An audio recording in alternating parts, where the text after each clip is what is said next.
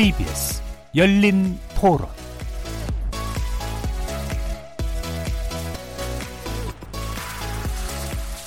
안녕하십니까. KBS 열린 토론 정준희입니다. 하도 여론조사 많고 하니까 뭐 여론조사도 그러면 일단 거부 반응 많이 보이잖아요. 우선 뭐 응답률이 굉장히 낮지 않아요? 결국은 응답한 사람들의 표본이 한쪽으로 좀 이렇게 치우칠 수 있는 가능성이 좀 있잖아요. 표본을 크게 한다거나 하는 방법도 있을 수 있고 기술적인 측면을 좀 더 연구를 해야 되지 않을까. 나는 그건 신뢰를 안 합니다. 설문 내용이 뭐 달라지는 게 설문을 받는 그 대상을 선택할 때 달리 하는 거 아닌가 하는 그런 생각만 하는 거예요. 어떤 그런 믿을 만한 중립적 인 기관이 나와야 되지 않나. 그래서 저는 비판적으로 볼 수 있는 능력들이 개인적으로도 능력이 좀 생겨야 된다고 생각하고. 그러니까 공정한 언론의 바로미터라는 게 좀 필요하긴 한 것 같은데 보수 언론하고 또는 진보 언론이 있으면 진보 언론권이 잘 나오고 예를 들어 문재인 대통령의 지지율이라든가 보수 언론은 안 나오고 그런 것들 보면 자기들이 조사하는 방식 자체를 결과를 미리 만들어 놓고 거기에 맞춰서 조사하는 게 아닌가 생각이 들 정도거든요. 참고할 수는 있지만 그게 절대적일 수는 없을 거예요 아마 질문하는 방식이나 대상에 따라 좀 차이도 있고 그래도 계속 여론조사는 계속 해야 되 겠죠 그게 이제 시민들의 의, 의사를 대변하는 그런 방식 중에 하나이기 때문에 그래도 가장 신뢰할 수 있는 게 여론조사가 아닌가 싶어요.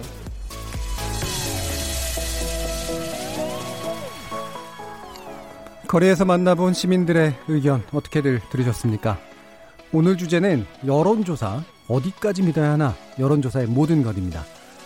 매주 발표되는 대통령 국정수행 평가, 정당 지지율, 대선 후보 지지율, 그리고 중요 이슈에 대한 찬반 여론까지 수치로 발표되는 여론조사 결과 여러분들은 얼마나 신뢰하십니까? 과연 이 수치가 민심을 제대로 대변하는 걸까 궁금한 적 많으실 것 같습니다. 여론조사는 민심을 수치로 알기 쉽게 한눈에 보여준다는 그런 장점도 있지만 조사 방식에 따라서 결과가 좀 달라질 수도 있다는 점 여러 가지 측면에서 논란의 대상이 되기도 합니다. 최근에 발표된 대통령 국정수행 평가에 대한 내용이 조사기관에 따라서 엇갈린 결과가 나오기도 했고요. 또 같은 이슈를 두고 정반대의 결과로 보이는 것들이 나오기도 합니다. 왜 이런, 왜 이런 일이 발생하는 걸까요? 현재 국내에서 가장 바쁘신 여론조사 전문가 네 분과 함께 조사 문항의 공정성, 조사 방식의 대표성, 응답률 문제 등 여론조사를 둘러싼 각종 논란을 제대로 짚어보고 수치에 담겨 있는 민심을 제대로 읽는 법, 그리고 여론조사의 전반적인 신뢰도를 높이는 방법까지 함께 토론해 보겠습니다. KBS 열린 토론은 여러분들과 함께 만듭니다. 여론조사에 대한 의견, 질문 여러 가지 보내주십시오. 문자로 참여하실 분은 샵 9730 이용하시면 되고요. 단문은 50원, 장문은 100원의 정보 이용료가 붙습니다. KBS 모바일 콩, 트위터 계정 KBS 오픈을 통해서도 무료로 참여하실 수 있습니다. 청취자 여러분이 KBS 열린 토론의 주인공입니다. 날카로운 의견과 뜨거운 참여 부탁드립니다. KBS 열린 토론 지금부터 출발하겠습니다. 살아 있습니다. 토론이 살아 있습니다. 살아있는 토론, KBS 열린 토론. 토론은 라디오가 진짜입니다. 진짜 토론, KBS 열린 토론. 자, 오늘 토론 함께 해주실 네 분의 여론조사 전문가 소개합니다. 먼저 박시영 윈지코리아 컨설팅 대표 나오셨습니다. 네, 반갑습니다. 박시영입니다. 그리고 이택수 리얼미터 대표이사 나오셨습니다. 네, 안녕하세요. 자, 그리고 김춘석 한국 리서치 여론조사 본부장이시죠? 나오셨습니다. 예, 안녕하세요. 김춘석입니다. 자, 그리고 오랜만에 우리 열린 토론에 다시 뵙는 분입니다. 네. 배종찬 인사이트 K 연구소장 함께 하셨습니다. 안녕하십니까. 여론조사 열, 열린 토론 지기. 배종찬입니다. 반갑습니다. 자, 이 시간 영상으로도 함께 하실 수 있는데요. 유튜브 들어가셔서 KBS 일라디오 또는 KBS 열린 토론 검색하시면 지금 바로 저희들이 토론하는 모습 영상으로도 보실 수 있습니다. 구독 많이 눌러주시고요. 의견도 많이 달아주십시오. 생방송 놓치신, 분, 놓치신 분들 나중에 팟캐스트로도 들으실 수 있고요. 매일 새벽 1시에 재방송도 됩니다. 자, 이렇게 KBS 열린 토론과 함께할 방법까지 안내해드렸고 오늘 토론 주제 여론조사 어디까지 믿어야 하나 여론조사의 모든 것 본격적으로 시작해보겠습니다. KBS 열린 토론. 자, 여론조사, 뭐 요즘 많이 이야기가 되고 있습니다. 한편으로는 지금처럼 여론조사가 이렇게 각광을 받고, 언론의 주목도 받고, 뭐 어떤 논의의 대상이 오른 적이 있었나 싶기도 하고요. 또 다른 한편에서는 아마, 어, 오늘 토론 제목에 대해서 약간 불만도 있으실 수도 있을 것 같아요. 얼마나 믿어야 되나? 이런 식의 이제 질문을 지금 하고 있는 거니까요. 기본적으로 여론조사 전문가는 어떤 일을 하는 건가? 각자가 생각하시는 부분 또는 왜 내가 이 일을 선택했나라는 그런 것에 대한 말씀 간단히 먼저 듣고 어, 가도록 하겠습니다. 박시영 대표님. 아 저는 뭐 저기 2004년에 이제 노무현 정권 때 청와대에 있었는데요. 여론조사 업무를 제가 담당하게 됐습니다. 음. 그러면서 여론조사 업무를 본격적으로 시작을 했고요. 일주일에 한 두세 번씩 조사하고 분석 보고서 승인하고 굉장히 고생했습니다. 그러다 보니까 민심을 읽는 눈이 좀 생겼고 흥미로워서 이 일을 계속 진행하게 됐습니다. 음, 그럼 그건 비공개 외주하는 조사가 되는 그렇습니다. 건가요? 예, 알겠습니다. 음. 이택스 대표님. 네, 저는 어, 대학 연구소 어, 연구원 시절에 제가 이제 전공을 대학원에서 신문 방송을 했기 때문에 예. 예, 시청률 조사에 관심이 많았었고요. 음. 그 인터넷 접속률 조사를 하기 위해 사업을 시작을 했었는데 예, 그 사업은 이제 실패를 했고 음. 과거에 이제 연구소에 있을 때 어, 정치 조사를 또 해본 경험이 있었고 그 과정에서 어, 자연스레 이제 이 선거 여론사를 또 제안을 받고 하다 보니까 이쪽 어, 업무를 에, 원래 뭐 대학교 때 꿈은 아니었으나 예. 하게 된 거죠. 대학교 때 꿈은 뭐였나요? 어 저는 그 스튜디오 밖에 계시는 우리 PD님 계시는데 아, 방송 PD가 되고 음. 싶었어요. 일각에서는 네. 영화 배우 얘기도 하던데 아, 낭설입니까? 그 조지, 조진웅 씨가 저를 닮은 거지 저는 뭐 영화 배우를 할 생각은 없습니다. 아 조진웅 씨 얘기 네, 방송 아, 사고 보니까 유튜브를 통해서 확인할 수 있습니다. 예, 기본적으로 그 좀큰 조사에 관련된 업무들을 좀 많이 해오셨고 네. 그 중에 이제 또 사회조사 일부인 또 여론조사라는 좀 특수한 영역으로 네. 결국 이제 하시게 된 거네요. 김준석 본부장님. 예, 뭐 기라성 같은 분들하고 방송을 하니까 좀 마음이 편해집니다.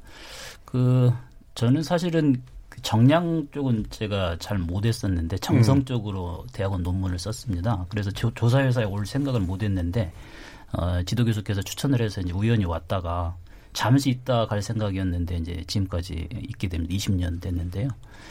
어, 하, 면서 그런 생각을 했죠. 그러니까 대학에서 어, 가졌던 어떤 사회에 대한 사람에 대한 관심사 이게 잡 일하고 연결될 수 있는 어, 그런 영역이 이 여론조사 영역이더라고요. 그래서 어, 오히려 일을 하면서 뭐 다른 어떤 그 민간 기업에서 일하는 것보다는 훨씬 공적 영역과도 그 겹치는 부분이 많고 그래서 그런 가치에 대한 어떤 그런 인정 그뭐 그런 생각을 좀 가지게 됐기 때문에 솔직하게 얘기하시죠. 월급 많이 줘서 있었던 거 아니에요?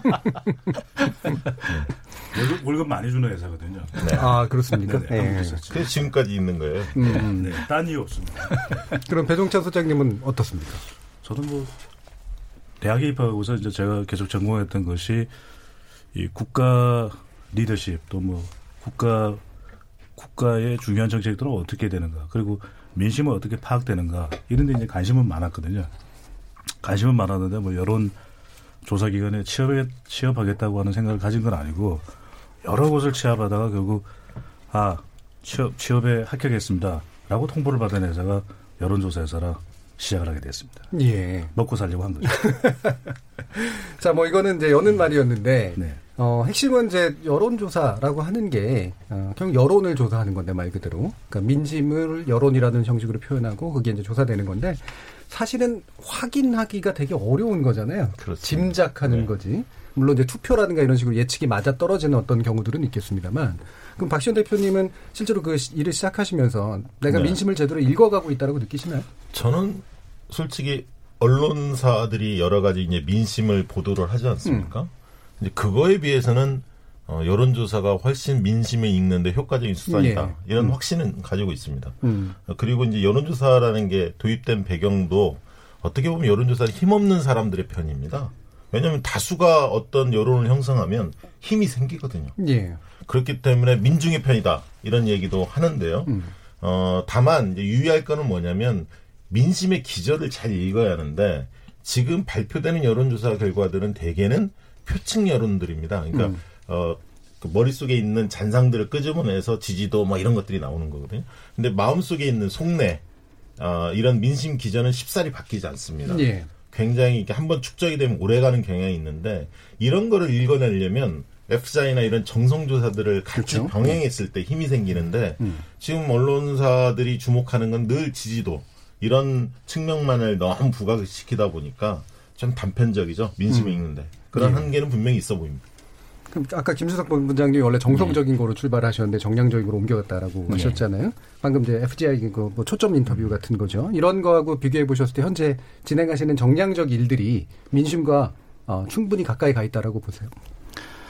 어, 글쎄요, 뭐 그걸 장담할 수는 없는데 음. 어, 방금 그 박 대표께서 말씀하셨듯이 어, 만약에 여론이라는 실체 그게 있다면 어, 그것을 그나마 가장 근접하게 갈 수 있는 방식이 여론조사가 아닌가. 예. 다른 대안이 사실은 마땅치가 않다 싶습니다.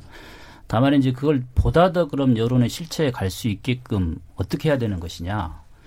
그건 이제 우리 조사자의 책임이겠죠. 더 엄정한 조사, 어, 더 그 신경 써서 조사를 해야 된다 한다면 여론의 실체에 좀 더 가깝게 갈다 싶고요. 그러다 보면 이제 민심 을좀 파악할 수 있다 싶겠죠. 저는 여론하고 민심은 좀 다르다고 봅니다. 예. 그러니까 여론과 다르게 민심이라는 것 어찌 보면은 저 심의 기저에 깊이 있는 음. 어, 기저의 어떤 그런 어 우리 뭐 시민들의 어, 정서라고 음. 어, 볼수 있겠는데 그것까지 일반적인 이런 일상적 여론에서 깊이 있게 이야기는 쉽지는 않을 건데요.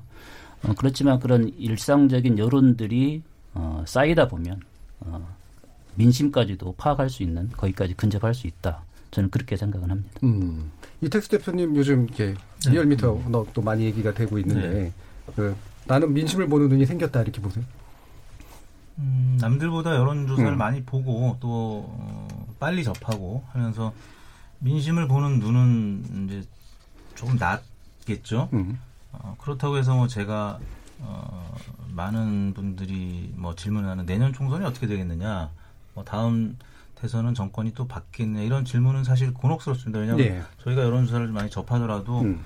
사실 민심은 그때그때 자주 바뀌고 또 지난 뭐 여러 선거들을 봐도 그런 경우가 어, 잦았었기 때문에 사실 저희는 뭐 쪽집게 도자가 아닌데 너무 많은 의미가 부여되고 또 여론조사 전문가들한테 너무 많은 기대를 하는 것 같아요. 예. 어, 그 이유는 이제 정치권 내부에 뭐 공천 과정에서도 경선 여론조사가 지금 보편화돼 있기 때문에 여론조사로 공천하고 또 그 공천받은 분이 사실상 선거에도 당선되는 뭐 이런 과도한 의미 부여 또 음. 권한 행사가 이루어지고 있죠. 그러다 보니까 저희들 스스로도 책임이 굉장히 무겁고 부담스러운 거는 사실입니다. 그러다 보니까 또 이제 많은 비판을 받게 되고 어려움이 있기도 한 거죠. 그럼 이게 추가 질문인데 네. 약간 어, 민감할 수도 있습니다만 사실은 이게 어떤 면에서 비즈니스이기도 하잖아요. 네. 그러니까 뭔가 물건을 파는 행동이고 자신을 부각시키는 행동인데 내가 이 얻어낸 이 데이터로 말할 수 있는 것 이상을 혹시 얘기하고 있다 또 얘기하게 되길 강요당한다 이런 느낌들 같은 게 드실 때 있으신가요? 음, 그게 이제 언론의 역할과도 관련이 있을 것 같은데요. 예. 언론에서는 기본적으로 어, 경마식 보도를 음. 좋아하죠. 그리고 어그 경마식 보도뿐만 아니라 뭐 이분법적으로 이제 경쟁을 부추기는 음. 뭐 가령 어 지난주 발표된 여론조사도 한국갤럽과 리얼미터가 어, 늘 그런 건 아닌데 추세가 거의 비슷하게 가다가 가끔 어긋나는 경우가 있거든요. 네. 왜냐하면 한국 갤럽이 맞느냐, 리얼미터가 맞느냐, 어딘간 선택하게 하는 이분법적인 시각들, 보도들, 그런 부분 때문에 이제 사실 힘들죠. 근데 사실 여론조사는 오차가 기본적으로 있고, 갤럽도 정답이 아니고 리얼미터가 정답이 아닐 수 있거든요. 그때 그때 이제 스냅 사진들을 찍어내는 건데, 너무 많은 의미 부여에다가 또 언론에서 이런 대결 구도로 자꾸 몰아가고, 그렇기 때문에 사실 여론조사 기관 종사자들도 본래는 그렇게 좀 불편한 관계가 아닌데 점점 이 업력이 쌓이면서 음. 서로 불편한 관계가 되어가고 있어요. 그게 좀 안타깝죠. 여기서 불편함이라는 건 경쟁이라든가 이런 구도가. 네, 경쟁도 그렇고 어디가 맞느냐 틀리냐 사실 네.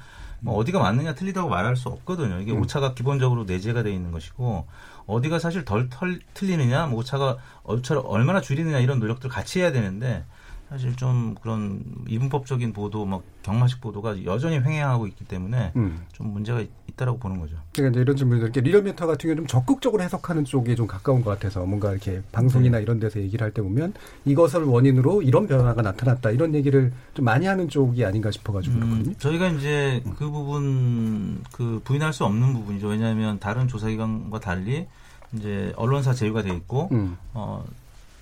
어떤 이유에서 지지율이 떨어졌는지 올라가는지에 대한 질문들이 사실 너무 많이 옵니다. 그렇기 네. 때문에 보도 자료에 이제 언론에 좀 도움이 될 수 있도록 여러 가지 해석들을 놓는데 음. 보수 언론 보수 언론대로 필요한 부분만 이제 선택해서 취사 선택해서 보도하고 진보 진영 또 진보 진영대로 보도하고요. 어쩔 때는 보도가 안 되는 경우도 있고 뭐 그러다 보니까 어, 실제 많은 오해를 좀 사기도 하고요. 그래서 저희가 이제 보도 자료 형태도 어, 이 조국 전 장관 사태로 인해서 조금 그 변화시켜야 되겠다라는 내부 이제 논의도 있고요. 그렇습니다. 예, 그래서 예. 그런 부분은 좀 인정하는 부분이 있고 저희도 언론뿐만 아니라 저희도 좀 고쳐야 될 부분이 있으면 고쳐야 되겠죠. 그런 예. 부분 좀 요즘 고민하고 있는 부분입니다. 음. 한 가지 얘기하면 예. 한국갤럽 같은 경우는 사규에 그 직원들이 방송 출연을 안 하도록 못 하도록 음. 규정돼 있습니다. 그러다 보니까 음. 이제 갤럽 측에서는 어떤 조사 결과에 대한 예. 코멘트가 별로 나오지 않죠. 그렇죠. 근데 이제 음. 리얼미터 같은 경우는 이제 이텍스 대표나 권순정 본부장이나 이런 분들이 이제 방송에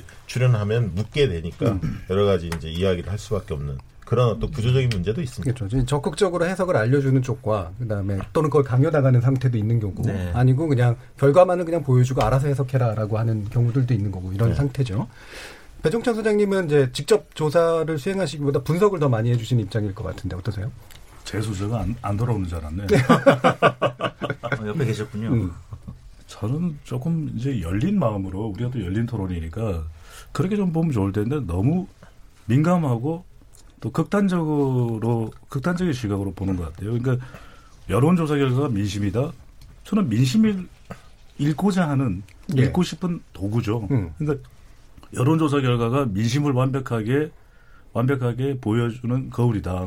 그러니까 그렇게 가려고 하는 이 지향하는 그런 목표를 가지고 있는데 이게 또 어떤 때는 참 이 민심을 그대로 반영하기 쉽지 않거든요. 어떻게 네. 이 조사에 응하느냐에 따라서 저는 더 중요한 것은 왜 응답자 국민이지 않습니까? 우리 국민들이 이런 질문에 이렇게 응답하는지 왜 우리 국민들이 이 수시보다는 정시를 더 선호하는지 사실은 저건 그것을 읽어가는 것이 더 중요한 것이죠. 왜 이렇게 민심이 나타나는지 그리고 또 우리가 나타난 수치 이외에 이면에 숨어 있는 민심은 어떤 것인지 그것을 계속해서 파고 파고 읽어내려고 하는 것이 사실은 우리가 민심을 더 잘 읽기 위한 노력인데 지금은 숫자에만 매달리는 거죠. 아니, 대통령 지지율이 왜 낮은 거야? 내 주변에 아무도 대통령 잘하고 있다는 사람은 아니 무슨 소리야? 문재인 대통령보다도 더 지금 잘하고 있는 역대 대통령이 누가 있어? 그러니까 이게 전부 다 확정 편향, 본인의 기준에서 모든 걸 판단하다 보니까 서로 다를 수 있다라는 것 자체를 인정을 못하는 것이거든요. 그래서 저는 여론조사가 민심을 정확하게 읽어내고 있다. 저는 그건 너무 지나친 해석일 것 같고 이 여론을 잘 읽기 위한 것인데 더 중요한 것은 이 응답이 나오게 된 배경 그리고 이 수치 이외에 우리가 눈에 보이지 않는 다른 결과값들을 읽어낼 수 있는 노력을 해야만 더 민심에 가깝게 다가서는 것이죠. 예. 저는 이 이걸 인식하는 것이 가장 중요하다고 봅니다. 음. 네. 대표 선생님이 이제 그 적극적으로 분석해 주시는 경우들이 굉장히 네. 많았잖아요. 네. 그럼 어떤 근거로 그렇게 분석까지 더 하시는 건가요? 글쎄 이제 두 가지죠. 중요한 음. 것은 객관적인 근거가 있어야 되겠죠. 예. 이 조사 결과를 보면은 이 전체 값으로 나타나는 거 외에 음. 대통령이 지금 잘하고 있다 몇 퍼센트, 못하고 있다 몇 퍼센트, 또는 어떤 현안에 대해서 찬성 몇 퍼센트 반대 외에도 직업별로, 인연별로, 지역별로 다 다른 값이 나오거든요.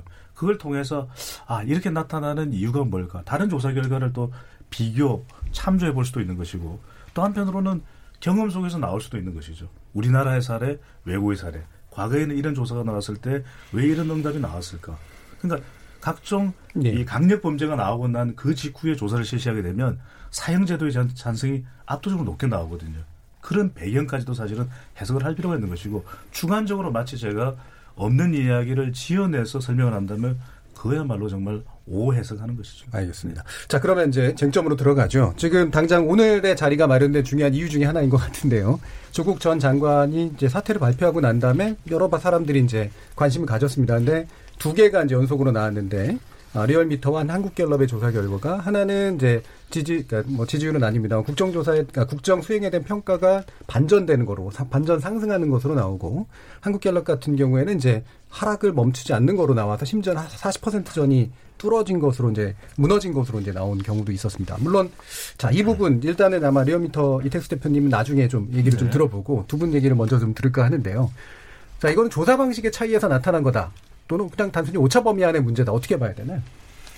조사 방식 차이가 분명히 있죠. 네. 오차 범위 안에는 있지만 방식 차이가 분명히 있습니다. 음. 왜냐하면 어, 이택수 대표가 있는 리얼미터는 ARS 응답이 90%를 차지합니다. 10%는 전화 네. 면접 조사고요. 90% 중에 70%는 무선, 20%는 유선으로 하는데요. 그러다 보니까 이제 ARS 조사를 해보면 이번에 이제 엊그제 뭐 성관이가 주최한 토론회도 있었는데 실증적으로 한번 비교를 해봤어요. 예. 그 ARS 쪽에서 응답하는 분들은 확실히 정치 관심도가 높습니다. 음. 그 조사 결과가 나옵니다. 매우 관심이 많다, 뭐 다소 관심이 많다는 층이 굉장히 두텁게 나오거든요. 어, 그런 걸 보면 역시 정치 고관여층들이 주로 응답을 많이 하는 구조다. 이 차이는 분명히 있고요.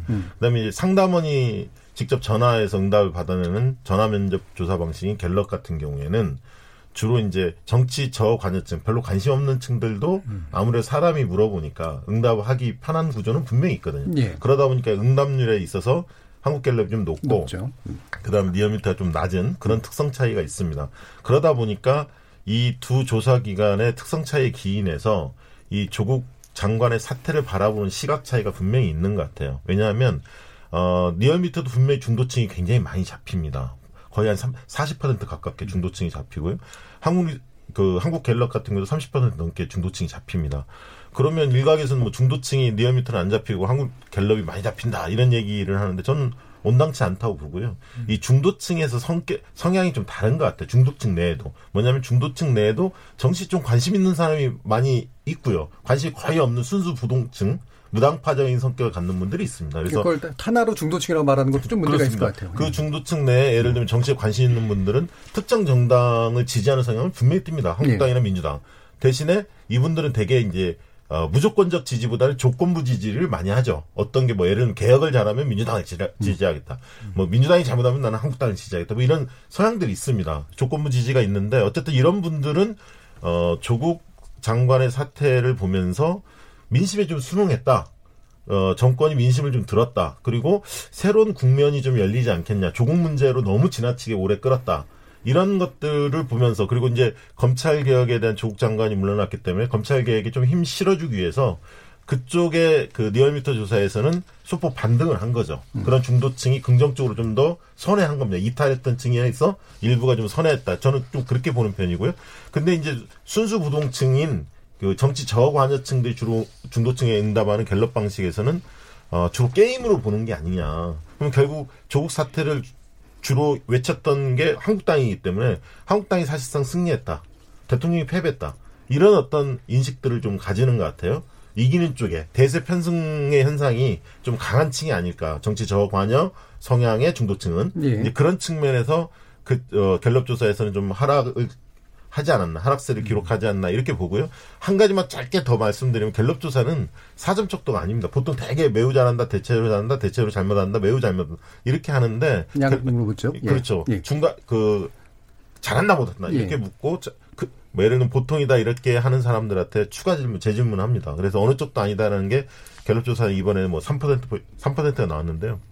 그러다 보니까 압박이 굉장히 셉니다. 잘하냐 못하냐 이러면 아 좀 잘하는 것 같기도 하고 좀 못하는 것 같기도 애매하게 하는 사람들이 숨는 경향들이 좀 있습니다. 특히 이제 대통령 지도 50% 50% 이하로 이제 부정평가 좀 더 많아지는 시점 이하로 떨어졌을 때는 긍정평가 대체적으로 조금 잘하긴 한데 말하기 좀 애매한 사람들이 숨는 경향이 있기 때문에 숨는다는 거는 어떤 거죠? 어 보통이다, 보통이다. 무응답 예. 이쪽으로 숨어버립니다. 그래서 동일 기간에 4점 척도로 조사하는 거하고 갤럽 같이 2점 척도로 조사하는 것은 되게 긍정평가에서 4에서 5% 정도의 차이가 음. 나타나기 어, 나타납니다. 대개는 그래서 이번 갤럽 조사만 가지고 30%를 찍었다. 이거를 일반화시키기에는 굉장히 무리가 있다. 저는 그렇게 보고 있습니다. 예.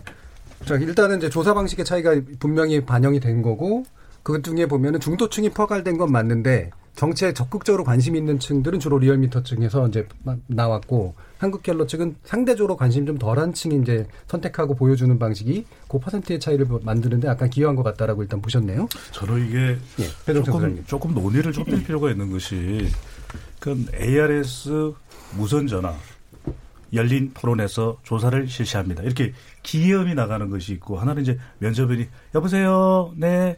한 3분 5분만 되니까 조사 좀 응해 주세요. 이거하고는 분명히 다르거든요. 네.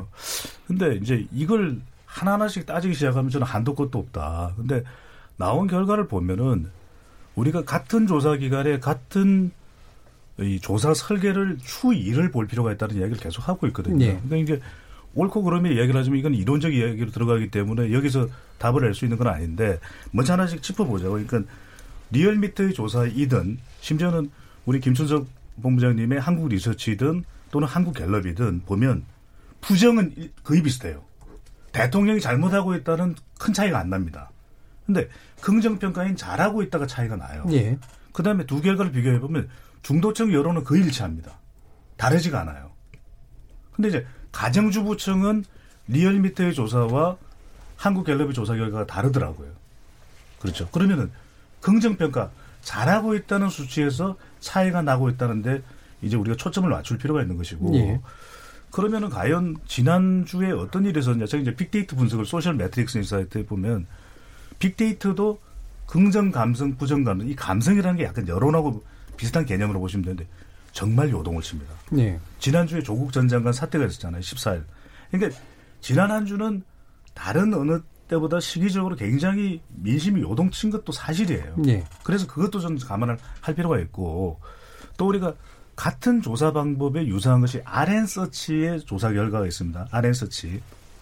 여기도 이제 무선 RDD 자동응답 조사인데 그렇다면 아 시기는 조금 다르죠. 어제와 그저께 그러니까 21일과 20일 조사. 제 결과는 말 안 하겠습니다. 왜냐면 말하면 이거 조사 결과 다. 또뭐 무슨 배 소장이 속사포냐고 막 또 이런 이야기들이 게시판에 나오기 때문에 이제 안 읽어주는데 이 조사 결과가 자 수치 이야기 안 합니다. 리얼미터랑 거의 유사해요. 예. 그러니까 거의 유사한 조사 방법이거든요. 음. 그러니까 이걸 보면은 조사 방법이 유사하면은 사실 큰 차이가 없는 거 아니냐. 음. 그것도 보면 대통령의 긍정평가 반등해서 이렇게 해석한다면 저는 조금 논의의 초점을 정리해 보면 아 긍정평가가 왜 달라졌을까? 근데 정답이 있는 게 아니니까 그렇다면 이게 척도로 뭐 긍정이냐 잘하냐 못하냐 이거로 그냥 딱 잘라서 물어봤을 때랑 매우 잘하고 있다. 대체로 잘하는 편이다. 대체로 못하는 편이다. 매우 못하고 있다. 이게 영향을 줬을까? 그러면 어떤 것이 좀 더 대표성 있게 사람들의 민심을 더 그냥 사진 찍듯이 끄집어낸 것일까? 이런 논의는 할 필요가 있겠죠. 예. 그럼 일단은 긍정 평가에서 차이가 나타나는 어떤 네. 요인으로 지금 계속해서 다른 부분들보다는 그게 중요하다라고 일단 보신 그렇죠. 건데. 다른 건 부정 평가는 예. 공이 앞서 제가 수치를 이야기하는 RN서치가 똑같습니다. 거의 똑같습니다. 음, 알겠습니다. 김준석 본부장. 저는 지금 이 결과 해석 이전에 좀 더 본질적인 측면에 좀 우리가 좀 집중을 해야 될 것 같아요. 어, 오늘 그 토론의 제목이 어디까지 믿어야 하나 여론조사. 예. 저도 사실 이 제목 자체가 음. 좀 부담입니다만. 그리고 어, 리얼미터와 갤럽 조사를 가지고 언론에서 지금 문제 삼았던 것은 사실은 어떤 게 더 맞냐, 어떤 걸 더 믿을만 하냐, 사실 이 질문이거든요. 예. 저는 그 질문의 답은 그 결과를 어떻게 우리가 해석하냐가 아니고 어, 말 그대로 그 이게 과학의 관점에서 접근을 해봐야 되겠죠. 어, 어떤 게 더 신뢰롭고 타당하냐. 사실 이 질문이라고 저는 이해합니다. 어, 저는 그 점에서는 어, 갤럽 조사가 그 과학성에 기반한 그 조사라고 이해를 하고요. ARS 조사는 그 점에서는 상당히 제한점이 있습니다. 그건 뒤에서 좀 말씀을 드리겠습니다. 오히려 그 점을 좀 저는 봐야 된다 싶고요. 어, 그 점에 사실은 여론조사라는 그 핵심은 모집단 대표성입니다. 아까 그 박 대표께서 이제 그 ARS는 정치 고관여층이 참여하고 그렇다고 했어요. 실제로 그랬어요. 저희가 오히려 어, 저희가 들어가서 같이 실험 연구를 해서 나온 결과인데 정치 고관여층이고 또 보수 어, 편향이에요. 어, ARS는. 예. 네. 그리고 응답률이 낮고. 근데 이제 일반 전화조사는 좀 그 전체 어 19세 이상 성인 남녀 어, 유권자를 어, 대표한다고 볼 수 있죠. 그러니까 여론조사가 신뢰롭냐 타, 타당하냐 이 기준은 모집단을 대표하냐 그렇지 않냐예요. 예. 사실은 조사에서 정치 고관여층을 대표한다 이렇게 조사는 하진 않잖아요. 예. 사실 그 관점에서 어, 조사를 좀 봐야 된다. 다르냐 그렇지 않냐 이것에 한 단계 더 들어가서 왜 라는 부분을 좀 짚어야 된다 싶고요. 거기에서 달라지는 여러 가지 지금 요인들이 있는데 그건 좀 차근차근 좀 말씀을 그런 말씀을 들어보면 이제 결국은 ARS가 정치 고관여층 어쨌든 많이 참가시키고 그게 대표성을 떨어뜨리기 때문에 전반적으로 이런 조사 방식을 계속하게 했을 때 전체적으로도 약간 신뢰도나 타당도에 문제가 생긴다고 생각하시나요? 그렇죠. 그게 이제 일차적으로는 모집단 대표성의 문제고요. 예. 그다음에 신뢰도라는 건 조사에서 신뢰도라는 건 사실은 같은 조건에서 어, 조사를 반복했을 때 유사한 예. 조사 결과가 나온다는 게 신뢰가 높다는 거거든요. 뭐 믿는다, 트러스트가 아니라 그러면은 사실은 그 유동성 그런데 전체 모집단을 대표하는 모든 국민을 대표하는 그런 형태의 모, 그 조사 방식은 신뢰도가 높을 수밖에 없습니다. 변화가 더 적을 수 있죠. 예. 그런데 예컨대 정치 고관여층 이 주로 참여하는 어떤 그런 조사 방식이다. 사실 조사할 때마다 달라질 수 있는 개연성이 훨씬 더 높은 거죠. 예. 그거는 어 예전에 이제 그 연, 연구 결과도 있었고요. 사실은 그런 점들이 조사가 뭐냐라는 좀 더 본질적 관점, 그 다음에 조사라는 것은 과학에 기반해서 하고 있다. 과학이라는 외피를 입고 우리가 지금 이야기한다. 그랬을 때 그럼 과학의 기준이 뭐냐? 그 관점에서 저희는 좀 더 면밀하게 좀 짚어볼 필요가 있죠. 제가 발언을 많이 하려고 하는 건 아니고 이제 예. 팩트 체크 하나만 하면은 김순석 본부장께서 그 그걸 내용을 정확하게 확인하고 말씀해 주신 거예요. 왜냐하면 이 ARS 자동차 조사가 정치 고관여층이라고 말씀하는데 성향적으로는 보수라는 이야기를 하셨거든요. 예. 근데 저는 조금 다른 것이 아, 그거는요. 네. 제 주장이 아니고 자료가 있어요. 얼마 전에 지금 여심이 하고 네. 통계협회에서 같이 어, 그 여심이가 이제 그 발주를 했죠. 그래서 ARS와 어, 정통 여론조사 간에 실험 연구를 했습니다. 아주 정치하게 했어요. 그박 네, 대표님도 그 저희랑 같이 했죠. 그래서 결과가 있어요. 그게 그래서 그한 건만 있는 조사 연구인가요? 아, 니면 여러 그렇죠. 건이 있습니까? 지금까지 이런 실험 연구는 예, 없었어요. 그 처음 있는 것 네, 사람들은? 처음이고 예. 어, ALS와 어, 정통 여론조사가 상당히 정치하게 조사를 했습니다. 예. 응답률도 상당히 높아요. 일반적인 응답률보다. 거기에 그 보게 되면 어, 정치 관심도에서도 ALS가 그 높은 사람들이 더 참여를 했고 그다음에 보수층이 더 많아요. 실제로. ARS. 아, ARS. 아, 거기서 이제 ARS 유선 그게 제 직전. 아, 유선으로 할 때는 보수층이 뭐 굉장히 많고요. 네. 근데 이제 가상번호로 했을 때는 그 정도보다는 아닌데 상대적인 그래도 얘기를 많죠. 예, 상대적인 네. 얘기입니다. 그래도 일반 많아요. 전화 조사에 그러니까 비해 언제 조사한 거죠? 최근에 시- 실험 연구 선- 어, 그게 선관위가 예를 들어서 5년 전에 조사했다면 반대였을 거예요. 왜냐하면 그때 진보가 야당이었기 때문에. 그건 제가 좀 이따 설명을 드리겠습니다. 그 이유에 대해서는. 예, 어쨌든 실험 연구가 그런 게 있었다는 그렇습니다. 거고요. 그러니까 예. 이게 진보가 맞냐 보수가 맞냐 여부를 떠나서 그런 편향성이 있을 수 있는 음. 그것이 나왔다는 거죠. 실제로 저, 저기 저는 이제 네. 이 이제 민감한 거 이제 리얼미터의 이야기를 드려야 할 텐데 예, 이제 넘길 건데요. 넘기기 전에 너무 민감해질 것 같아서 예. 제가 이제 재밌는 조사 한번 한 적이 있어요. 이것도 이제 공표하지 않은 조사인데 음. 뭐냐면 그 휴대폰 가상번호 흔히 안심번호라고 이야기하지 않습니까? 휴대폰 가상번호로 동일한 날 동일한 DB를 가지고 어 예를 들면 정당 지지도 한번 조사해 봤어요. 전화 면접 조사 방식하고 ARS로 비교가 되겠네요. 비교를 딱 해 봤습니다. 그랬더니 민주당 지지도는 똑같이 나왔어요. 전화 면접 조사나 ARS나. 음. 그런데 한국당 지지도는 5%가 차이가 났습니다. 5% ARS가 더. 높게? AS가 높고 어, 전화 면접 조사가 낮게 나왔어요. 그러면 뭐가 맞는지는 모르나 적어도 샤이 보수가 당시에 조국 정국이 있기 전입니다. 7월달 조사했는데 아, shy 보수가 꽤 있구나 5% 정도는 그거 뭐가 맞는지는 모르겠으나 그건 저는 좀 확인한 바는 있어서 약간 유의미했습니다. 전 나름대로 분석하는 데는 실제로 저는- 리얼미터 그 조사 결과를 보면 자유한국당 지지가 다른 조사에 비해서 좀 더 높게 나오는 부분이 있지 않나요? 지지율이? 예. 어, 높죠. 이택수 그게, 대표님. 예. 음, 지금으로 보면 이제 shy 보수가 나타나는 거고요. 음, 5년 전 얘기를 아까 말씀드렸는데 5년 전에는 민주당이 그랬습니다. 왜냐하면 예. ARS 조사는 음, 전화 면접 조사와 다르게 사람이 사람한테 얘기하는 것이 아니라 에, 버튼을 누르는. 방식이죠. 예. 그래서 요즘에 은행에 가도 비밀번호는 옛날에 사람이 사람에게 얘기했지만 직접 누르는 방식으로 바뀌었단 말이에요. 여론사를 직접 받아본 이제 경험이 있는 분들은 사실 어, 소수 의견을 얘기하기는 참 어렵습니다. 사람이 사람에게. 음. 뭐 가령 어, 지난 뭐 대선 때도 홍준표 어, 후보가 2등을 했는데 선거 여론조사 막판까지는 사실 3등으로 나왔었어요. 어, 그 이유는 뭐 트럼프도 마찬가지였지만 샤이 보수가 좀 많이 있었고 사람이 사람에게 내가 이 당시에 여론조사 3위를 달리고 있는 홍준표 후보 또 그때는 뭐 홍준표 후보가 여러 이제 구설이 있었던 예. 시절이었고 탄핵 전국이었기 때문에 어, 명구스러운 부분들이 많이 있죠. 왜냐하면 20대 같은 경우는 특히 옆에 에, 한국당 지지층이 7, 80%가 아니란 말이에요. 근데 우리가 전화를 언제 하냐면 낮 시간에 합니다. 그럼 옆에 친구들이나 뭐 아니면 직장 동료가 있을 시간인데 음, 맞은편에 있는 전화로 처음 연결된 누군지 모르는 사람한테 제가 한국당을 지지합니다. 혹은 홍준표 후보를 지지합니다라고 말하기 좀 어려운 부분이 있겠죠. 5년 전에 민주당 후보한테 똑같이 그런 현상이 나타났었어요. 그래서 그 미국에서는 ARS 조사를 언제 하냐면 그 소수 의견을 밝히기 위해서 예를 들면 동성애 문제라든지 아니면 대마초 문제, 뭐 인종 문제 이런 얘기할 때는 어, IVR이라고 해서 미국 갤럽도 IVR 조사를 합니다. 왜냐하면 네. 그 홈페이지에 가면은 그런 내용들이 써 있어요. 솔직한 답변을 응답받기 위해서, 왜냐하면 소수 의견을 받아내기 위해서 어, 그런 차원에서 어, 한국당 지지율이 갤럽보다 한 5% 포인트 혹은 10% 포인트 가량 높게 나타나는 것이고요. 예.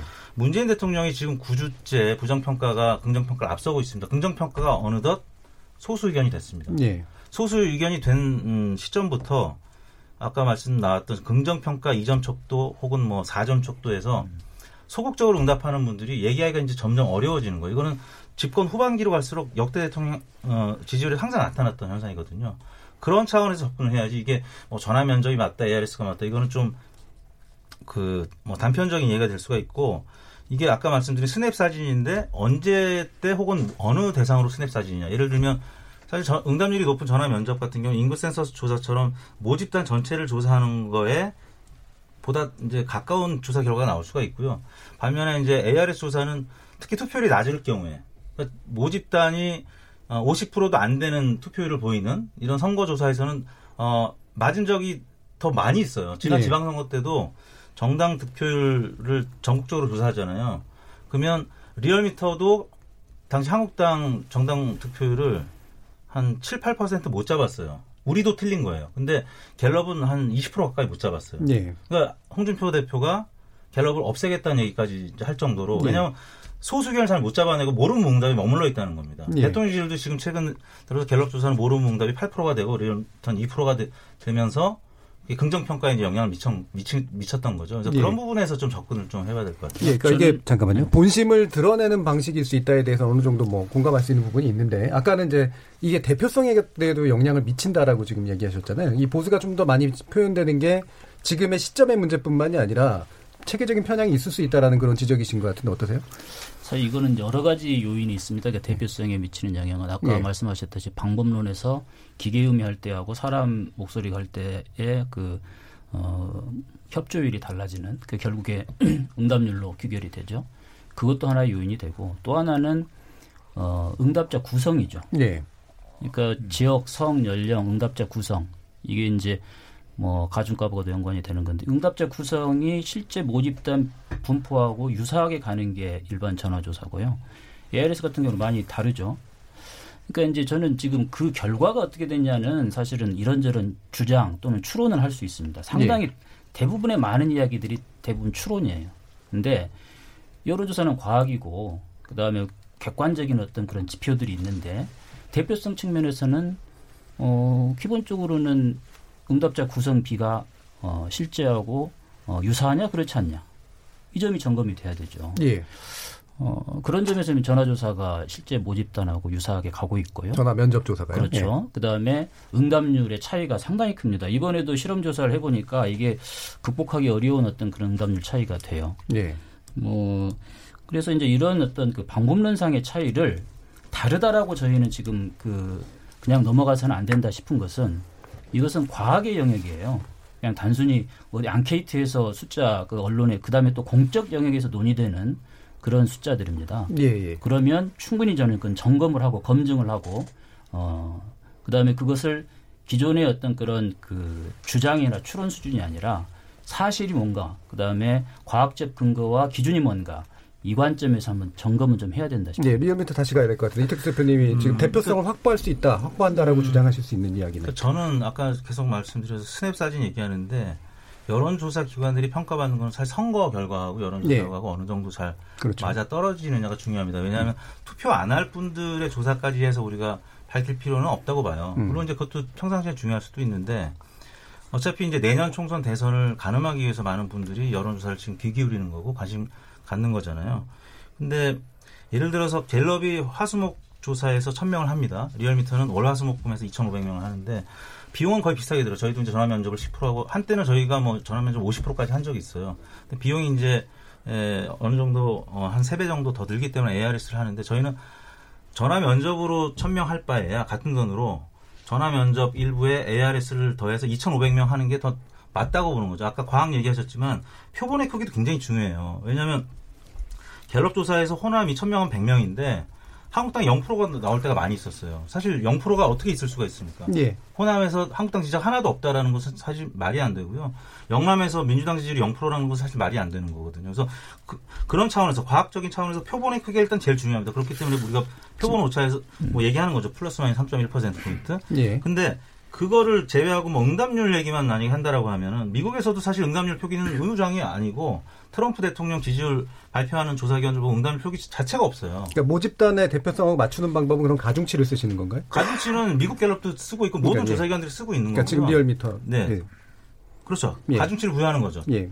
왜냐하면 그 100% 쿼터를 맞추기는 지금 현실적으로 어렵기 때문에 예. 성연령 지역을 조사한 다음에 에, 선거 여론조사 어, 심의위원회가 이제 기준으로 만든 어, 인구 센서스 기준에 맞춰서 weighting을 주는 거죠. 알겠습니다. 네. 뭐 추가하실 예, 말씀이 지금- 잠깐 짧게만 좀 예, 예. 김춘석 본부장님. 예. 어, 방금 말씀하신 게 있으니까 그 부분에 대해서 좀 말씀을 드리고자 하는데, 근데 표본 크기가 큰 게 좋은 거냐? 사실은 그건 아니거든요. 근데 어, 우리가 95% 신뢰 수준을 이야기하죠.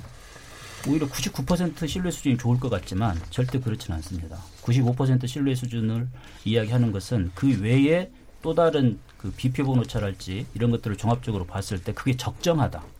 그래서 천표본 정도가 사회과학에서는 95% 신뢰 수준의 천표본 3.1%포인트가 적정하다는 것이지 표본 수가 많아지면 그만큼 비표본 오차는 더 커집니다. 그 조사를 하기 위해서 들어가는 다른 여러 가지 그 오차 요인들이 있거든요. 그래서 표본 수 큰 것이 더 정확하게 했다. 이것은 사실은 과학의 관점에서는 어, 어, 옳은 것은 아니다 말씀드리고요. 없습니다. 근데 그리고 그, 또 예, 하나, 네. 이거는 그 동의연부보다도 이제 실제 그 어, 근거 있는 이야기니까 그건 다시 또 근거가 말씀하시면 될 것 같고, 예. 그렇고요. 그다음에 선거에서 이거는 이제 예측성이냐 이건데 우리가 이제 일반적으로 여론조사를 한다는 것은 특- 특히나 지금 같은 경우는 선거 전국도 아니지 않습니까? 어, 당선자를 맞추는 여론조사가 정확한 거냐? 아니면 그 당시에 판세와 여론, 일반적인 여론을 제대로 파악하는 것이 옳은 거냐? 이 관점에서는 그 다를 거예요. 근데 이제 일반적으로 우리가 여론조사를 한다는 것은 어, 당선자를 맞추거나 선거를 예측한다는 목적은 아닙니다. 그런 그 목적에 별도의 설계를 하면 돼요. 그다음에 별도의 분석을 하면 됩니다. 그런데 일반적인 지금 여론조사는 그 목적은 아니죠. 일반적인 여론을 파악하자는 것이지, 그럼 모른 무응답도 아주 의미 있게 해석을 해야 되는 겁니다. 예. 예. 적극적 그- 투표사를 가지고 있는 층에 대해서는 리얼미터의 어떤 방식이 의미가 있을 수 있지만 전체 여론의 지형을 보여주는 데 있어서는 대표성이 여전히 부족하다라고 보시는 입장이신 제가 이. 말씀을 예. 드려야 될 것 같아요. 그러니까 지금 이제 뭐 이제 그 근거를 가지고서 논리적으로 우리 쪽이 더 과학적이다. 왜냐하면 여론조사는 침대하고 마찬가지로 과학이거든요. 안 웃으시네요. 네. 근데 우리가 따져보면 이제 표본을 어떻게 우리가 대표성 있게 왜냐하면 우리가 이게 휘휘휘 잘 지어서 이 큰 국을 끓이는 이 국 그릇에서 어떤 곳을 우리가 떠먹어도 그 맛이 다르지 않도록 하는 게 대표성이거든요. 그런데 지금 사실은 우리가 이 하나하나씩 짚어볼 부분은 먼저 아까도 이야기가 나왔지만 첫 번째는 무선이냐 유선이냐예요.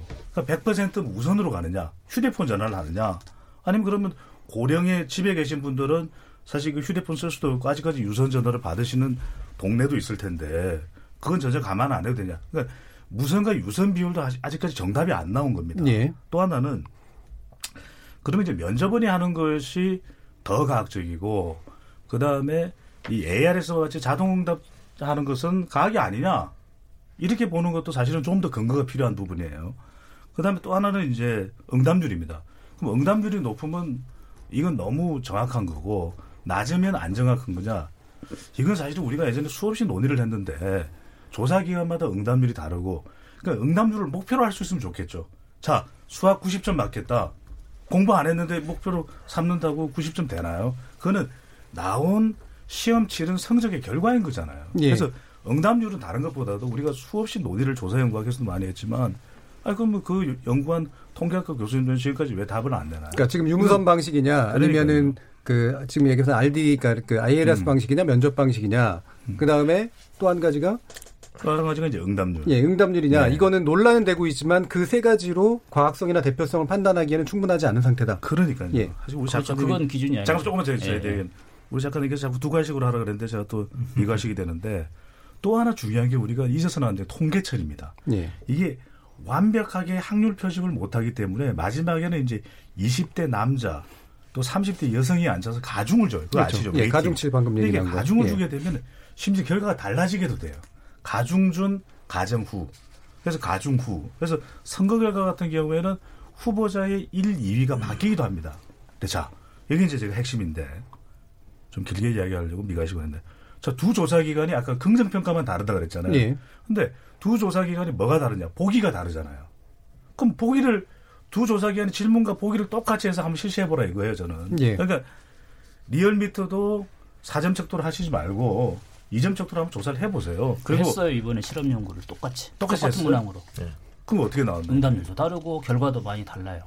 사점 척도를 했을 네. 때고 이점일 때. 아니 그러니까요. 그러니까 이점으로 했을 때 갤럽이랑 유사하게 나오는지, 또 갤럽이 사점으로 했을 때 리얼미터랑 유사하게 이렇게 나오는지. 저는 이야기했습니다. 잠깐만요. 예, 예. 그 뭐냐면 지금 이게 자꾸 섞이면 안 되니까요. 일단은 그렇게 이제 세 가지 어떤 기준으로 현재까지 말할 게 아니다라는 이제 주장을 지금 해주신 거고, 네. 마치 응답률 얘기가 나와서 지금 이제 응답률이 이제 에라스가 떨어진다. 예를 들면 뭐 5%다. 뭐 이렇게 만약 얘기를 하면 이게 이제 1000명 어, 조사를 했는데 그 중에 5%만 답한 거로 이제 착각하는 이제 그런 경향이 있는데 그게 아니라 거부한 것들을 쭉 제했을 때 결국은 다 1000명을 채우는데 거부 비율이 높았다. 이제 이런 그렇죠. 얘기잖아요. 2만 명을 2만 한 거죠. 예, 그러니까 2만 명을 한 게. 한 셈이 되는 거죠. 그 부분 네. 오해가 되게 점점, 이제 많아서. 점점 이제 예, 2만 명에서 점점 더 늘어나고 있죠. 예. 응- 응답률이 사실 어, 전화 면접 조사도 과거에는 응답률이 한 뭐 4, 50% 나오고 ARS도 30%가 넘게 나왔던 시기가 있었어요. 네. 그러다가 이제 ARS가 2007년 기준인데 20%대로 떨어졌습니다. 그러니까 어, 전화 면접만 조사하는 곳들이 30% 미만이면 어, 폐기해야 된다 이런 주장을 어, 제일 처음에 나온 게 이제 한국일보 보도였었어요. 그리고 나서 많은 정치인들이 본인이 불리하게 나온 여론조사가 30% 미만이면 다 폐기해야 예, 된다라고 주장을 했었는데 지금 전화 면접 조사도 15%로 이미 30% 미만으로 떨어졌고요.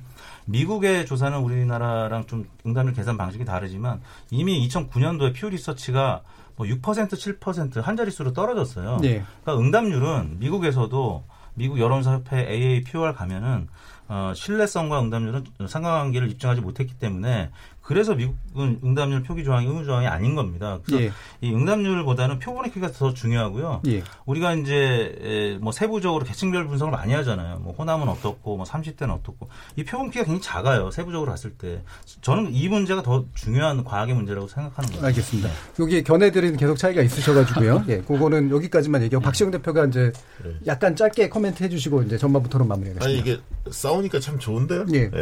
이렇게 좋고요. 어, 차이가 좀 드러나야 예. 어, 청취자들도 봤을 때 아 이런 쟁점이 있구나 이해하실 것 같고요.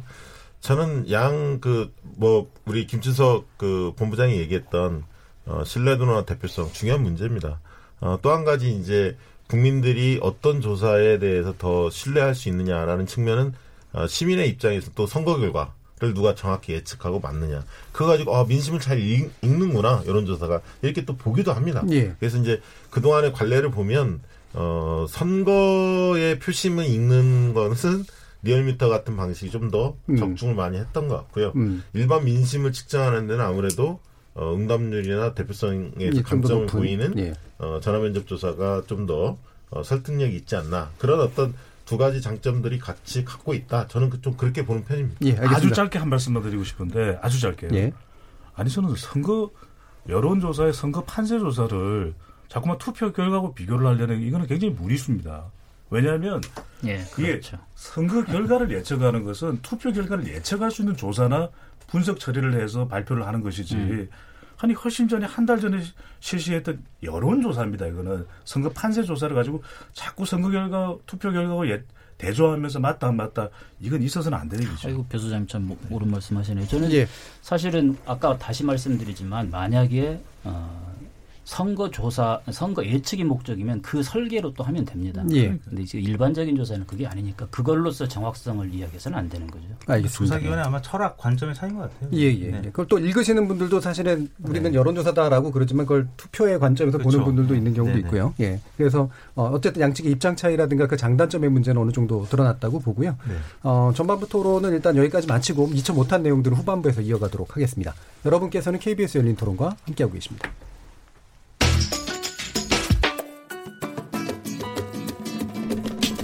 묻는다, 듣는다, 통한다. KBS 열린 토론. 듣고 계신 청취자 여러분, 감사드립니다. 들으면서 답답한 부분은 없으신가요? 궁금한 점은요? 그렇다면 함께 토론에 참여하시죠. 유료 문자 9730을 이용하시면 됩니다. 단문은 50원, 장문은 100원의 정보 이용료가 있습니다. 스마트폰 어플리케이션 KBS 모바일 콩을 통해서도 무료로 참여하실 수 있습니다. KBS 열린 토론은 언제나 열려 있습니다. 듣고 계신 KBS 열린 토론은 매일 밤 1시에 재방송됩니다. 자, 그럼 토론 진행되는 동안 청취자들이 보내주신 의견 들어보고 가겠습니다. 정의진 문자 캐스터. 네, 안녕하십니까. 문자캐스터 정의진입니다. 여론조사 어디까지 믿어야 하나? 여론조사의 모든 것에 대해 청취자 여러분이 보내주신 의견 소개해드리겠습니다. 먼저 유튜브로 촬영기님, 믿을 만한 전문가들 모두 모이셨네요. 콩으로 민경애님, 여론조사는 내가 원하는 답이 나오면 잘된 조사 같고, 내가 인정하기 싫은 결과가 나오면 조사가 잘못된 것 같아요.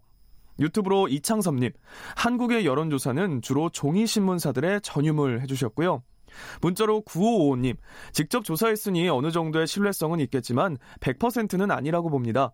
해가 바뀌어 호기심으로 새해 운세를 보면 어느 정도는 맞아도 100% 믿을 거는 못 되듯이 말입니다. 유튜브로 정세영님, 여론조사는 참고만 국민들이 선동당하지 않았으면 좋겠습니다. 문자로 6472님, 조사기관도 운영을 해야 하는데 과연 집권 세력의 직간접 영향력에서 자유로울 수 있을까 의문입니다. 과연 믿을 수 있는가? 6716님, 여론조사 결과가 민의를 대변한다고 맹신해서는 안 된다고 생각합니다. 일부는 편향적인 부분도 있는 것 같고 특히 표본 숫자가 많이 부족해 보입니다. 콩으로 주용성님, 응답률 떨어지는 조사는 별 의미가 없다고 보여져요. 내년 실제 총선 치르면 깜짝 놀라지 않을까요? 8287님, 여론조사는 조작될 수 있다고 생각합니다. 추석 후 한 여론조사 기관이 전화 와서 진보인지 보수인지 묻는 질문에 진보라고 하니 전화가 뚝! 이게 여론조작 아닙니까? 4596님, 여론조사 상담원인데요. ARS 응답은 면접 조사보다 응답률이 올라갈 수밖에 없어요. 직접 진행하다 보면 여당이나 이 정부에 불만이 많은 분들은 진행하다 끊어버리는 경우도 많습니다. ARS는 나이를 속일 수도 있고요. 7100번님, 젊은 사람들은 대부분 설문조사는 스팸 처리하고 있을 텐데요. 전화 받는 연령대가 중장년층에 편중된 거 아닐까요? 콩으로 큰선비님, 여론조사 돈 들여 굳이 할 필요가 있을까요? 여론몰이가 필요한 곳, 즉 정치권에서 언론을 등에 업고 자신들에게 유리한 쪽으로 몰아가서 대세인 것처럼 꾸며내는 거 아닌가요? 유튜브로 테리우스님, 여론조사에서 전화해놓곤 바로 끊어버리는 건 왜 그런 건가요? 라고 보내주셨네요. 네, KBS 열린 토론. 지금 방송을 듣고 계신 청취자 모두가 시민 농객입니다. 계속해서 청취자 여러분들의 날카로운 시선과 의견 보내주세요. 지금까지 문자캐스터 정의진이었습니다.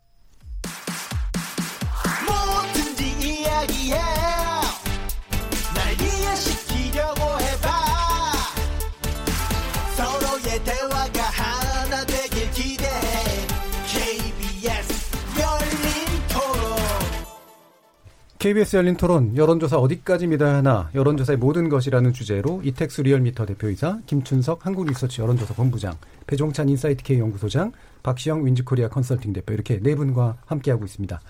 어, 이 시간 영상으로도 함께 하실 수 있는데요. 유튜브에서 KBS 열린 토론, KBS 일라디오 검색하시면 지금 저희들이 토론하는 모습 영상으로도 보실 수 있습니다.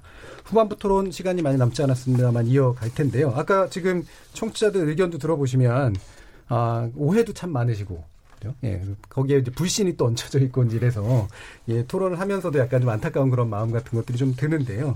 어, 뭐 이것의 근본적인 문제를 또 짚기는 좀 그렇긴 합니다만 어, 계속해서 이 논의도 한번 보죠. 그러니까 아까 뭐 충분히 논의가 안 됐다라고 느끼실 수도 있겠습니다만 어쨌든 논점은 좀 드러났었던 것 같고요.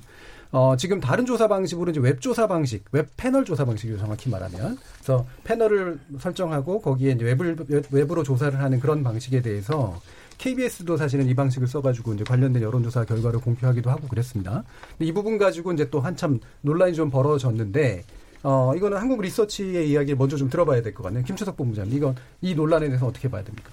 예. 그, 지금 사실은, 어, 점점 일반적인, 어, 정통적인 여론조사 하기가 점점 어려워집니다, 환경이. 네. 개별 면접조사, 면접은 직접 나가서 하는 조사, 여기는 근데 뭐 아파트 같은데 출입이 안 되지 않습니까?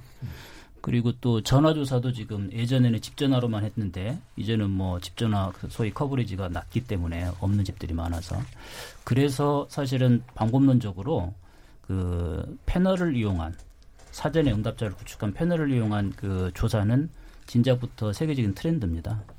그리고 어 미국 갤럽도 그렇고 퓨 리서치도 그렇고 유고브라는 전문적인 그 응답자 패널 대상 조사 회사도 있고요. 유럽에서는 사실은 지금 응답자 패널 대상 조사를 통해서 선거 예측까지도 하고 있습니다. 근데 이제 이게 어 과연 과학적 방법이냐 이런 예. 이야기죠. 사실은 샘플링입니다. 모집단 대표 언제나 사실은 이게 이제 그 과학이냐 아니냐를 그 근거를 삼을 때는 제대로 된 조사냐 아니냐 근거를 삼을 때는 모집단 대표성인 것이죠. 예. 어, 일종 이중 추출이라고 보면, 됩니다. 응답자 패널은 일단 전체 모집단 우리나라를 생각해 보면 뭐 유권자 한 4천만이라고 해봅시다. 그 중에 지금 한국리서치가 46만 명의 응답자 패널이 있습니다. 네. 이 46만 명이 어, 4천만 명을 제대로 대표한다고 보면 46만 명을 대상으로 조사해도 그 조사가 어, 전체 4천만을 대, 어, 대표한다고 가정을 하는 겁니다. 실제가 그렇고 이중 추출이죠. 일단 패널이 층화 표집이 돼 있는 형태인가요? 그렇습니다. 예. 그래서 전체 우리 응, 어, 유권자 구성 비와 유, 동일하게 구성을 하면 20만 명이 넘습니다. 예. 그래서 저희 그 응답자 패널 같은 경우에는 통계청에 그 샘플링 프레임으로 공식 인증도 받았거든요. 그러니까 이게 방법론적으로도 과학적인 어떤 그런 그 방법으로 인정을 받은 거고 각 유가, 유사 어, 여러 그 대외적인 그 학교 시카고 대학에서도 그 패널 대상 조사를 하거든요. 그다음에 연구기관 어, 뭐 어, 유수의 어떤 기관들이 예. 다 지금 활용을 하고 있고 그다음에 그 통계청에서도 인정을 하고 있는 그다음에 앞으로는 이게 더 많이 활용될 수밖에 없는 음. 그런 그 조사 방법. 일단 두 차례에 걸쳐 가지고 둘 다 샘플링에 제대로 된 어떤 과정을 거쳤기 때문에 대표성에 문제가 없다. 그렇죠. 이런 two stage. sampling이라고 합니다. 예, 이택수 대표님.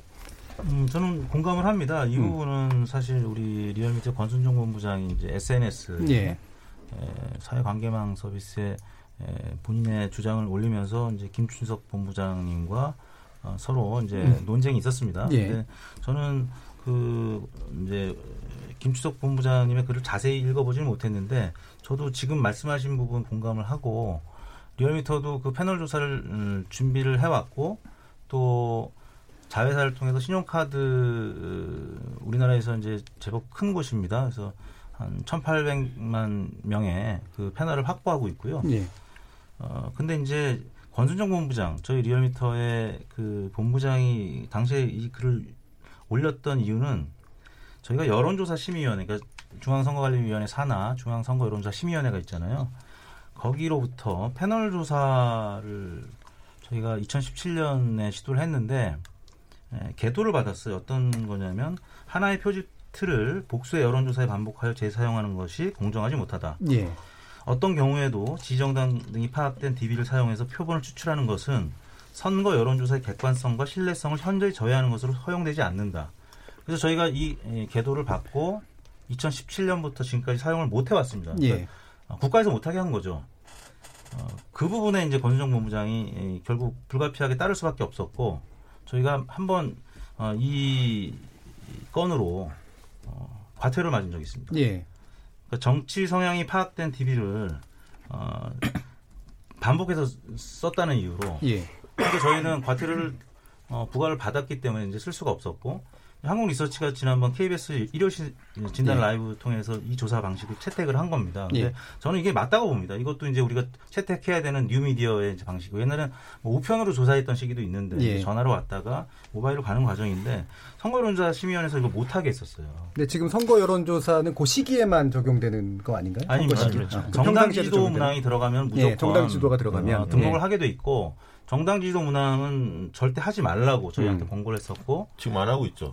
이 조사에서는 정당지도. 예, 안 먹고 네, 그래서 공개가 안 돼요. 예. 근데 이제 향후에 정당 지도 조사도 해야 될 거 아닙니까? 왜냐하면 음. 이 모바일 웹 조사 굉장히 유용한 방식인데 이걸 못하게 한다는 거는 사실 말이 안 된다고 하는데 아무튼 어, 여론조사 심의위원회에서 그렇게 에, 수차례 저희한테 계도를 했기 때문에 아마 예. 그런 차원에서 권정부 부장은 어, 얘기를 했- 했던 거였고 저는 이 부분과 관련해서 한국 리서치와 괴를 같이 합니다. 공동 대응을 해야 된다고 이제 생각을 하고 그 이후에 이 사건 이후에 여론조사 심의위원회에 계속 어, 그 저희가 질의를 했습니다. 한국리서치가 이제 이 조사를 어, 하게 됐는데 에, 입장이 어떤지 또 리얼미터가 패널 조사를 못하게 해서 지금 못하고 있는데 예. 앞으로 해도 되는지 근데 그 결론이 아직 안 났어요. 지금 계속 문답을 받고 예, 있는 관련. 지침이 바뀌어야 된다라는 입장이시네요. 팩트 예. 차원에서 제가 질문 예. 하나 봐요. 최종 교수님. 리얼미터에서 말씀하신 그 실시했던 조사는 선거 관련 조사인가요? 아니면 정당 지지율만 들어가는 조, 지지율 아, 저희가 관련 조사인가요? 그 패널을 모집하겠다고 지금 40만 명을 모집하셨잖아요. 저희가 네. 패널을 모집하는 조사 자체를 못 하게 했었어요. 음. 거기에 뭐 정치적인 사안들이 들어가 있- 있고 그 중에 정당 지도 문항도 있었기 때문에 예, 한마디만 그 보태면 패널 조사하면 안, 돼- 하면 안 된다는 거죠. 그 웹 패널, 그 온라인 조사라고 흔히들 예. 이야기하는 뭐 웹이든 어떤 식이든 패널 조사는 안 된다고. 그 웹 패널 조사, 온라인 조사의 그 특성을 보면 저는 제가 많이 해봅니다 이 조사를 그런데 단점보다는 장점이 훨씬 많은 조사입니다. 음. 그러니까 이런 흐름으로 많이 갈 것 같고 왜냐하면 기획 조사에 굉장히 용이합니다. 설문 문항을 많이 배치할 수 있기 때문에 다양한 우리가 가설을 검증하는데 굉장히 유용한 도구임엔 틀림없고요. 다만 약간의 이제 대표성의 문제는 조금 있습니다. 한국 리서치는 굉장히 엄격하게 지금 관리를 잘 하고 있, 다고 들었지만 이제 그 직업 쿼터에 늘 어려움이 있습니다. 자영업이라든가 블루 칼라 이런 분, 분들보다는 화이트 칼라가 많이 표집되기 때문에 이제 관리를 한다는 겁니다.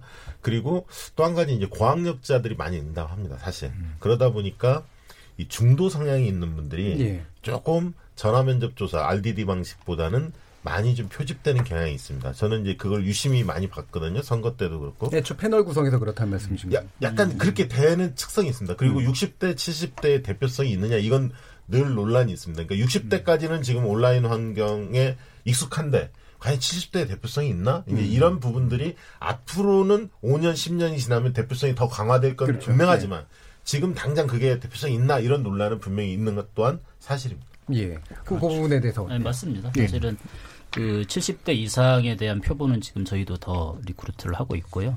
뭐 완벽한 프레임은 있는 건 아니니까요. 그, 그걸 좀더더 어, 완벽하게 하고자 하는 그런 노력은 계속을 하고 있습니다. 다만 이제 그 방금 말씀하신 패널을 어떻게 유지 관리하느냐 그리고 또 실제 조사를 얼마만큼 엄정하게 하느냐 그 음. 지역성 연령 이외에 직업 학력까지도 감안한 그런 조사를 하, 느냐 이런 것들이 아마 괜찮은 음. 조사냐 그렇지 않은 조사냐의 판가름이 되는 기준이 될 거라고 봅니다. 두 가지가 핵심이라고 봅니다. 이제 이게 우리가 조사 방법의 이 옳고 그른 그름을 이야기하는 것이 아니라 사실 대표성을 더 잘 확보할 수 있는 것이 무엇이냐라고 하는 고민에서 나온 방법 아니겠습니까? 그러면 이게 조사 거절이 많다 보면 우리가 유일하게 지금 사용하는 방법이 이제 전화 조사라는 건데 이걸 하다 보니까 거절이 너무 많아지니까 거절이 많다 보면 대표성이 훼손될 수 있기 때문에 아 더 적극적으로 응답할 수 있는 웹 패널 방식이다. 그렇다면 하나는 왜냐하면 새로운 방식이기 때문에 이 조사 방법으로 나온 결과에 대해서 우리가 사회적으로 수용 가능한지 이 부분에 대해서도 고민을 하고 예. 충분히 설명해 줘야 되는 것이죠. 예. 우리 국민들에게 이 조사 결과가 또 영향을 받거든요. 이 조사 결과 나온 결과에 따라서 영향을 받기 때문에 충분한 설명이 되는 또 하나는 상당히 이 체계적인 프레임을 가지고 계시지만 항상 고민해야 될 부분은 이걸 선거 조사를 한다. 이건 상당히 또 예- 민감할 수 있는 부분이고 두 번째로 말씀드리고 싶은 것은 이 패널 안에 이, 이 패널 안에 대표성과 이 패널 바깥에 항상 있을 수밖에 없는 그 대표성이 서로 차이 나지는 않아야 되는 거죠. 그래야 이 이중 추천이라는 것이 그만큼 대표성을 유지할 수가 있는 것인데 만약에 계속 이 조사를 하다 보면 패널 밖하고 어느 순간 달라진다. 그 연령, 지역, 또 학력 이렇다면 사실 이게 무너져 버리거든요. 예. 그러니까 고도로 이것을 갖다가 패널 안과 밖을 똑같이 유지할 수 있는 그 노력은 전제돼야 되는 것입니다. 알겠습니다. 지금 이제 뭐 마무리 발언할 시간이 거의 다 돼서요. 어, 이게 이제는 이제 사실은 조심해서 읽어야 된다. 과학성은 높여야 된다. 이 두 가지가 이제 우리가 지금 얻고 있는 건데 어, 갑자기 또 이제 해석을 해야 되는 상황입니다. 이게 총선 6개월 예, 앞두고 있는 상황에서 현재 국면들을 어떻게들 보고 계시는지 여론조사 관련해서 한마디씩 이제 부탁드리겠습니다. 네. 박시영 교수님. 저는 그 사실은 지지도 못지않게 더 중요한 요소가 사실은 호감도입니다. 음. 정당 호감도인데요. 사실은 언론들이 호감도를 너무 다뤄주지 않고 있어요. 근데 갤럽은 지난번 10월달 중순에서도 둘째 주에 호감도 조사 결과를 발표했습니다. 조사 결과를 인용하지 않겠습니다. 꼭 보시기 바라고. 왜냐하면 이 호감도와 비호감도를 격차를 볼 때 어느 정당이 확장력이 있는지가 드러납니다. 음. 흔히들. 왜냐하면 어, 총선은 내가 지지하는 정당, 지지하는 후보만을 어, 선택하기 위해서 가는 장이 아닙니다. 오히려 어, 혼내주고 싶은 사- 세력, 정당, 후보한테 어 그런 마음을 심판의 정서를 가지고 투표장에 임하거든요. 그러니까 비호감도를 낮추는 게 굉장히 중요하다. 예. 이 얘기를 꼭 드리고 싶고요. 어 그래서 언론도 마찬가지 유권자들도 지지도 못지않게 호감도를 관심 있게 지켜보시라 말씀드립니다. 알겠습니다. 배 사장님 50초. 네. 김준석 김준석 본부장님도 그렇고 우리 이택수 대표님도 사실 우리 조사학계 베테랑이고 사실 우리가 상당히 많은 두 분으로부터 배우는 게 많은데 저는 이거예요. 한국 리서치도 같은 시기에 했던 조사 두 개가 결과가 다른 걸 볼 수 있었거든요. 이게 보기가 달랐다는 거예요. 예. 제가 지금 말씀드리는 게 한국 갤럽이랑 긍정이 다르니까 보기 긍정 부정 넣는 걸 사점축도 양쪽 회사 다 해보라는 거예요. 음. 왜 그걸 안 하는지 모르겠어요 저는. 예. 그거를 하시면 이제- 총선 민심 네. 어떻게 읽을까요? 저는 그거를 보면은 총선 민심을 읽- 읽을 수 있다. 아. 왜? 대통령 지지율이 내년 총선의 결과에 상당한 영향을 줄 수밖에 없거든요. 음.